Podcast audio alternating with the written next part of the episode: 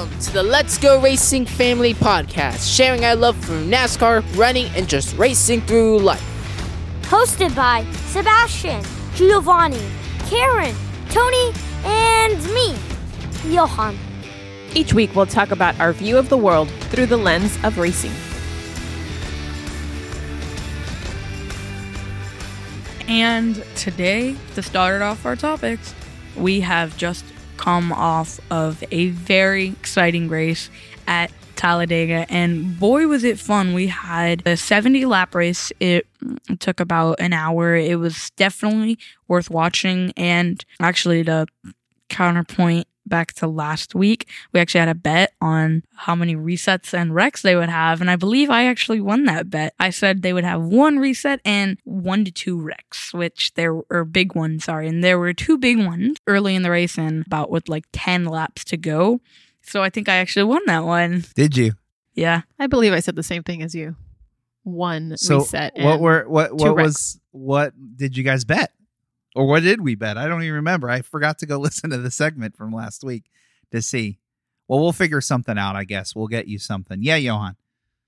Um, I was nowhere near getting it right. I thought there was gonna be hundred restarts, seventy normal wrecks, and thirty regular wrecks. Well, it it, it wasn't at near the wreck fest that I was expecting. To be quite honest, I was a little surprised.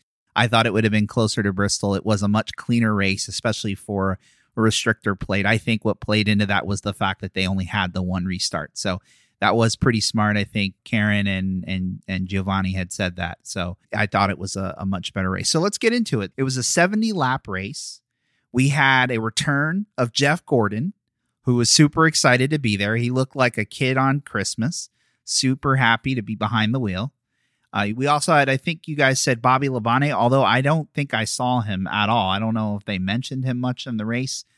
I believe he's actually been Well, he's racing. been racing Yeah, since, he the, get- Yeah. since the beginning. He's been racing the number Yeah, 19. 19. He's been pretty quiet because they haven't talked a lot about him because I don't remember seeing it, them do a focus on him or anything. Yeah, I definitely remember that he's been driving since the beginning because I was like, oh, it's Martin Truex. And then Giovanni said, nope, that's actually Bobby Labonte. Oh, well, there you go. So he has been racing just pretty quiet. And then Dale Jr., who actually, to my estimation, had pretty quiet race for him, but he was up there in the top five when I, you know, near the end. So I thought he was going to do something and and nearly did. And then he kind of got a little he got shuffled out and ended up uh moving in the wrong line. Yeah, Johan. I actually thought that Ty Dillon was gonna win that race, but how did he get clipped again? Well, I mean, it's it's Talladega. It's a super speedway restrictor plate, and those for those of you that are joining that don't know much about NASCAR, let me actually I meant to do this from the very beginning. So, as you guys know, with everything that's going around the world, a lot of major league sports have been shut down uh, for for over a month now. And NASCAR uh, took the unprecedented step a few weeks ago, um, actually more than that, about six weeks ago, and they partnered with a simulation gaming company, video game company, or, or company that that puts out what they call iRacing. iRacing is essentially online racing for sports fans, for for NASCAR, for for any type of of automobile racing. And so they've been doing this for the past six weeks, and the drivers will actually race. So, like our regular NASCAR Cup Series drivers are at home in their garages or in their bedrooms, uh, but they're sitting in these rooms with their systems. Either it's a steering wheel on like a PlayStation, or it's a or, or not a PlayStation, but a computer, or it's a rig, a full rig where you have a simulator that actually moves from side to side. So in any event, you had all the drivers. There a lot of the drivers from the Cup Series that are racing and that are participating in this and they've been doing it for the past six weeks because they have excuse me let me say that again because they haven't been able to race at the tracks because everybody has been at a, on stay at home orders across the country. And so we watched the what they call iRacing event at Talladega and uh, we got to see our drivers race. And like I said before Jeff Gordon has is now participating in as well as Dale Jr. Talladega is one of my favorite races to watch on TV, and I had just as much fun watching the I race on Sunday as I as, as I do with the real races. It was a lot of fun, and I think the reason that I like the restrictor plate races so much is because anybody can win. So it doesn't matter if you have the pole or if you're one of the strongest drivers in general, anybody can pretty much win. So on Sunday, it was pretty much that. It was very similar to a real race. Uh, we saw that Kyle Busch went to the back as he normally does in real in a real race. He likes to go to the back, kind of feel it out, wait for a few wrecks to happen, and then he works his way up. And he got eighth place to, on the race. There was actually a few other drivers. I know that Joey Logano was up doing that same he- strategy. He worked his way up. I was even asking him, like, where's uh, Joey? And then all of a sudden we saw him near the front. Joey, though, he tends to run in the front or the middle in restrictor plates. I've noticed that. Like he's not afraid to go up there and drive and get a feel for it. I mean, yeah, he can risk getting into one of those wrecks at the beginning, but he in Daytona and Talladega for the most part, he's always towards the middle middle to the front. So let's talk about wrecks. I thought this was kind of funny. Giovanni was going to talk about this. He he was very animated about it when it happened during the race. So I think one of the big first wrecks that we all saw was caused by Ricky Stenhouse Jr. And what did you say about it during the race? I was just in complete shock because Ricky Stenhouse Jr. had caused the wreck and somehow made it out. This has always happened at like every restrictor plate during the Daytona 500, Talladega races, the uh, Pepsi 400 or the Coca Cola 600. And I'm just like, how does he do it? How does he just manage to get wrecked and then walks out perfectly fine while everyone else is getting piled up and flipped into the wall? After all, we saw Jeff Gordon hanging on the catch fence. And I think even Joey Logano caught some air and his car flipped up in the air. Unfortunately. Yeah. Oh, and then right, and then uh, uh, later in the race, in another wreck, when Joey Logano happened to wreck, he got turned around by, I believe, none other than Ricky Stenhouse Jr. And um, and then Ryan Blaney decided to turn into a bouncy ball, and his car just was bouncing all over the track. Literally, it was actually kind of funny. So it was kind of crazy. I do remember at one point in the race we watched and we saw Jimmie Johnson. We thought, okay, there he, he's doing well, and then all of a sudden he got turned right into the wall. So uh, it was it was a pretty interesting race. I you know it It was was, it was, a lot of fun. We enjoyed watching um, Clint Bowyer. we, Oh, when yeah, he was Clint up there, Bowyer. we were rooting for him. We kept yelling at um, Bowman to move out of the way. And then Because- Bowyer goes kaboom. Yeah, we and wanted. he blew his engine. Boom, boom. and then later, Alex Bowman wins the race. Like, ow. Well, well, How? what I was what I thought was interesting about it is that they had just talked about the fact that you got to watch your telemetry and watch you know the the how hot the engine is getting it needed to cool down. And if you rode behind a car in this virtual racing the computer would know that you know it would react the same way it would in real life. And so if you ride behind a car and you have no air going to the engine the engine's just going to get hotter and hotter and hotter. And, you know, I don't know if Bowyer wasn't, they were joking about the fact that he was just focused on the driving and wasn't really watching the telemetry on his car. Uh, but he ended up blowing out his engine. So it just goes to show you how realistic this simulated racing really is and how great a job the folks at iRacing have done with programming this system and this this this uh, platform. Uh, because he did blow his engine and we were all rooting for him. He has been so fun to watch as a broadcaster live while he's racing, which is something we would never get during the real, you know, racing when the cars are out there. And so it's been really, really fun. We've always thought he was a fun guy, but it's really been nice to see his personality. And he always was a good sport about it, even though Bubba Wallace two weeks in a row tried to wreck him out. Bubba. He got bubbaed two weeks in a row. So this week, I thought it was pretty interesting that this he actually was sponsored by Barstool Media, and Dave uh, on Barstool Media is his partner on their podcast that they have. And so I know that they were they were going back and forth on Twitter before the race about how he, Dave had, had built up the brand and he wanted to make sure he got a respectable run. And it seemed like that was happening. He was leading the race, and then he blows the engine and ends up finishing and last. At I- least he I- beat Jeff Gordon. Yeah. Um, I honestly think had Alex Bowman actually moved out of the way or Clint Bowyer decided to pass him, I think Clint possibly could have won the race and not even blown up his engine. I think it was Alex Bowman that honestly overworked him. And yeah, I just think he was running really well and he honestly had a good shot at winning the race. Well, I think uh, it's it was definitely exciting, like Mom said, and I I was excited to see the race. And I, even though he was close, he didn't win. So it'll be interesting to see what he comes back with next week. So next week, where are we going, Sebastian? We're going to the virtual version of the Monster Mile, Dover, Delaware. Very cool. Do you remember who won last year? Uh, Someone forgot to do his research. Our last winner at Dover. uh, we'll try to find that out. But what do you guys think is going to happen at Dover, Johan? Well, actually, it's not about what happened. I have to say two things. What happened, and I think last winner was Truex um, from At Dover? Yeah. Okay. And then what I expect to happen, like probably one big one. you think there'll be a big one Yeah. at Dover? But it's only a mile track. Well, do you remember that race where Jimmie Johnson, Kyle Larson were battling for the lead? Then apparently Ty Dillon got loose, crashed, but Jimmie passed the um overtime line, which was in the R of Dover, I think, and he crossed it when the wreck happened. So he won the race. So I think a big one might happen. Oh. And then like It has Probably- happened. I, I joke with you about it, but the reality is, yes, there are a lot of big wrecks in Dover because it is a mile track. There's a lot of banking, so the cars are going fast and they're usually close together. So I got the information. Last year's Dover winner was Martin Truex Jr. You're right, Johan. Alex Bowman came in second. So let's see how he does in the I race That he on should be Sunday one of the because favorites. he's one of yeah he's one of the guys that's been up there. So Dover is very similar to Bristol in a bunch of ways. So I wonder. How so? Well, one, they're short tracks. Two, they're very small, and they got that like high banking that um those two tracks have. So I wonder if they only give them one um reset for Dover, will that be?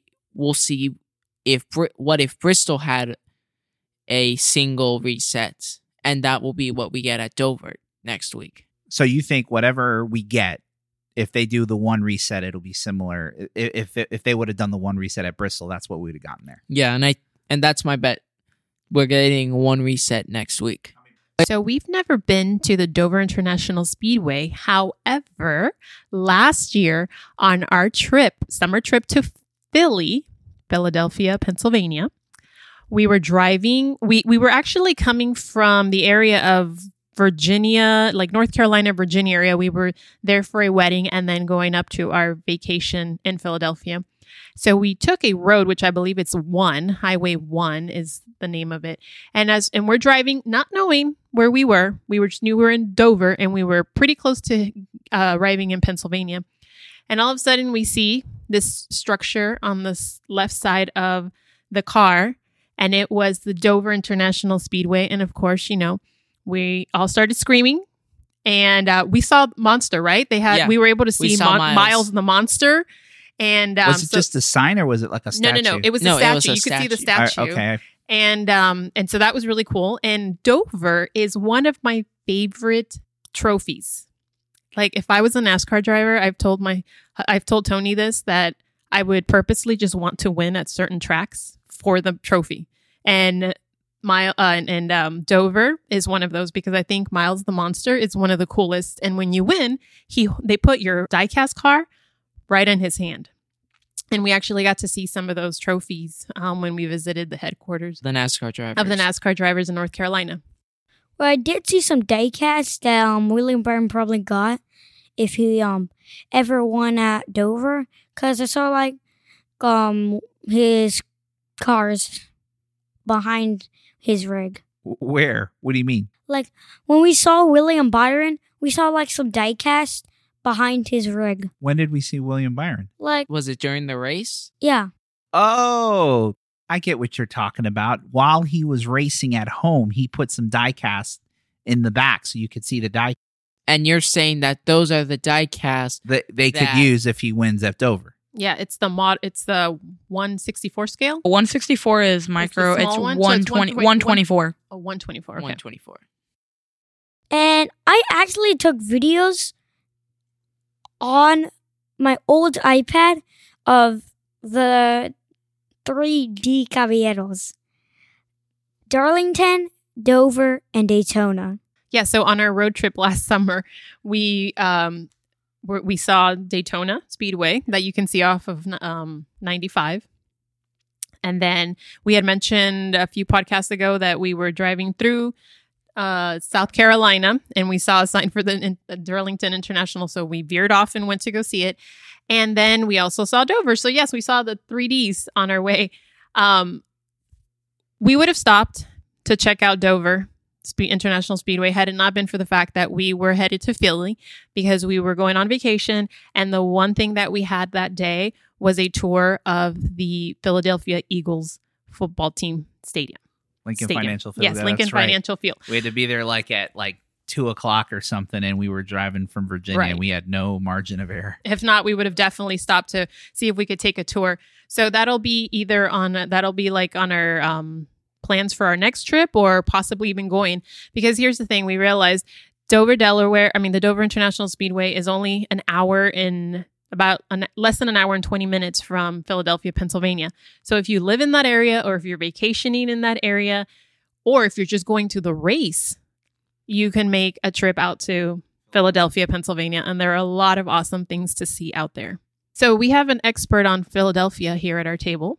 Was born in Philadelphia and he is a huge sports fan. Yes, I love the city of Philadelphia, city of brotherly love. Uh, it's kind of funny because that's where I'm born, and you don't really think a big NASCAR fans coming from a city like that. But that is my hometown. I always will call it my hometown, no matter how long it's been since I've actually lived there. To me, that was one of the best trips I've taken. And from the historical to the sports, like we went to the a Phillies game, Yeah, that was and that pretty was really awesome. Yeah, we went to a Phillies game, which is you know they have the stadium, all the stadiums right there. You have the Phillies uh, stadium, uh, the the Lincoln Financial Field, and even the Sixers and the Flyers play in the same area. Yeah, that was actually that was actually something I noticed. Like I really liked how they had like an entire sports complex where they had all of their arenas and stuff, and then you have like um a few extra parking lots, and you even had this really cool looking sports bar there that I thought was really cool. What, what was the name of it? You remember? The NBC Sports Grill. There was that, and then I thought you were talking about Chickies and Pete's, where we got the crab fries. Crab fries. Crab People, you have to try those crab fries if you go to Philly. Chickies and Pete's. And Dad, Dad, which is the um best place we went to to get the cheesesteaks? What was it? Well, it was more of a touristy area. I think the best place for us is Phil and Jim's, but we did go to uh, Geno's? Geno's and Pat's, uh, which were right across the street. We did get cheesesteaks. We tried them both that night, you and me. Yeah. Do, do, do, do, do. Crab fries. what was that? Your uh, are you sponsored by chicken pizza Pete's crab fries? I would actually like to mention something that we did while we were in Philadelphia. Just wanted to bring it up. We went to a Phillies game that was pretty cool. It was a fun experience, and they had actually a lot of things like different food places. There was a little kid area, and um, one thing that was a highlight for me was uh, they had little ice cream bowls, but they were in the shape of the um, hat for the for the, The baseball hat, the Yeah. helmets. Yeah, That- that, that that, was- was, definitely something that was nostalgic for me because I grew up in San Diego, California, and um, I remember going to Jack Murphy Stadium. That's what it was called back then. And my dad would buy me ice cream, and I would have my own little base, you know, Padres baseball cap with my ice cream. And I, I had, I, I would, I had them. That was like my decoration in my room. And so the boys all got one, and I thought that was so special. I love the kid area in the stadium. Kids who are listening to our podcast, it's um really good. Well, describe it. What was it? So like it was like a mini a mini area for a mini kids to field. play. It was like a f- mini field, Like for and it was kids split, to play. split up into two sections. You had a whole bunch of kids in the outfield catching balls, and then there was this line of other kids who got to bat and hit the ball, which then the other kids would catch. Yeah, so there's different activities for the kids to do, different uh, baseball related activities for the kids to do in that area. There's even a rock climb. The stadium's pretty cool. There's like and then like in the back of the um the mini kids area where they played like baseball what he said. Um there's like a mini screen so you could watch the game or like sometimes they even showed a screen of um the kids playing or they just really showed the game. One final thing when you go to Philly, you, there's gonna be a lot of Wawa. Take every opportunity. When we went, there was the drinks, so we had like so many like of those frosted lemonades, and they were so good. So be prepared to spend a lot of money at Wawa. Okay, so basically, if you haven't been to Philly, Chicky and Pete's, Wawa, cheesesteaks at Pat's and Geno's, and then Phil and Jim's is our favorite. Uh, ice cream at the Phillies game. We gained a few pounds on this trip. Yeah, Johan. Something we haven't been talking about. Don't forget to check out the um, Liberty Bell and um, Independence Hall. Oh yeah, there's that little thing called the fact that the United States began in Philadelphia, and it is the first capital, and it is where this country became a country. You know, we have our priorities straight. And now it's Tony's Six Degrees of NASCAR, where Tony tries to connect pop culture with NASCAR in less than six degrees of separation. My favorite segment of the show, Six Degrees of NASCAR. So I think we had Sebastian the last two weeks. That means that Giovanni was the week before, but it's actually been quite a while since Johan got to pick. So this week, Johan is going to give us our person. Johan, who am I connecting to NASCAR? Bob Iger. Bob Iger. Why Bob Iger? Probably because I just like Disney. Oh, you like Disney? Yes. Bob Iger, also known as the CEO or former CEO of the Walt Disney Company, current chairman. Well, how am I going to connect in the NASCAR? Well, for many of you, you all know who Bob Iger is, but do you know who his wife is? His wife is Willow Bay. Willow Bay used to co host a show on Saturday mornings called NBA Inside Stuff. And as you guys know, because we've been watching The Last Dance, I love basketball. And so I used to watch that show religiously. Well, his, her co host was Ahmad Rashad. Ahmad Rashad is part of the NBC sports family. You know who else is part of the NBC sports family who Ahmad Rashad has worked with? Al Michaels. Al Michaels was one of the hosts of Super Bowl 52, which, by the way, the Philadelphia Eagles won in Minnesota. Fly Eagles fly, baby. Best Super Bowl. Guess which former NASCAR driver, the 15 time favorite driver of the year, began his NBC career at that same Super Bowl as a broadcaster? Dale Earnhardt Jr. Dale Earnhardt Jr. He also went to the Olympics. That's how you connect Bob Iger to NASCAR. The other thing, too, is interesting about Bob Iger.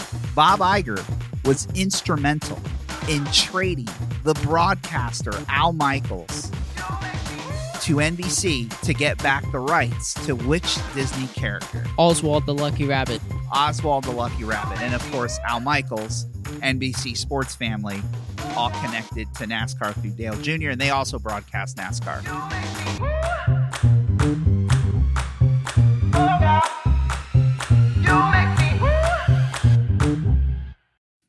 Getting harder. I'll tell you, this one was really hard. So, well, good job, guys.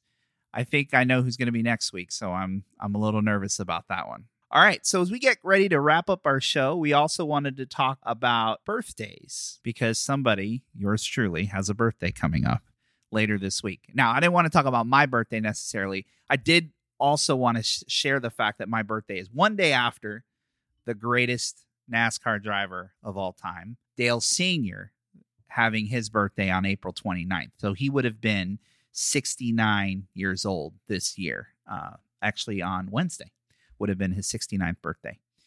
So anyway, I just started thinking about birthdays and started thinking about like what's your ideal birthday? Like what would be your ideal birthday? I'll tell you mine at the end, but I want to go around and we'll start with mom. Okay, before we continue, there is another NASCAR driver that I know for sure shares a birthday with you, Tony. Who's that? You know who that is? He I- was I don't he have- was my favorite driver when he was in Sprint. Kasey Cup. Kahne. Juan Pablo Montoya. No. Nope. Go This dates back, I think, No, before this when you is guys an were little. old- Elliott Sadler. That's Elliott right. Sadler. Elliott Sadler was born April 30th. Oh wow. What year? Not the same year. No, he's five years older. Than Let's start with mom. What's your ideal birthday? Ooh, my, I think my ideal birthday is a vacation. A vacation? Yes, Like like, the to like go somewhere Okay. with the family. Johan? to wake up, take a trip to Charlotte, go to some of the headquarters, then go to the Hall of Fame, go to some more headquarters, then go to the track, Charlotte, take a tour, go to the rest of the headquarters, then the next day go to Denver for to Roush Fenway's headquarters. So that that sounds pretty impressive. I actually was thinking you were describing what because that's what we did last year for the summer, except we didn't go to Denver. Sorry to disappoint. But that would be your ideal birthday. All right, Giovanni, I actually have um, two ideal birthdays. you got to pick one. Oh man, All right, we'll come back to you, Sebastian. Okay, so for me, my ideal birthday is that for the f- majority of the day, we go somewhere, whether it's a theme park, movie, or like a go kart place, and then and I hang out with my friends, and then we all come back to my house. We have some cake, sing happy birthday, um, do some presents, and then we just hang out for the rest of the night. All right, so theme park, cake, and presents. Giovanni. Um, so I went with mine. I think I'd honestly want to go to um Andretti indoor go karting. Uh, do some arcade games, do a couple of races with my friends, and um, uh, yeah, and celebrate there. So go karting, racing with friends.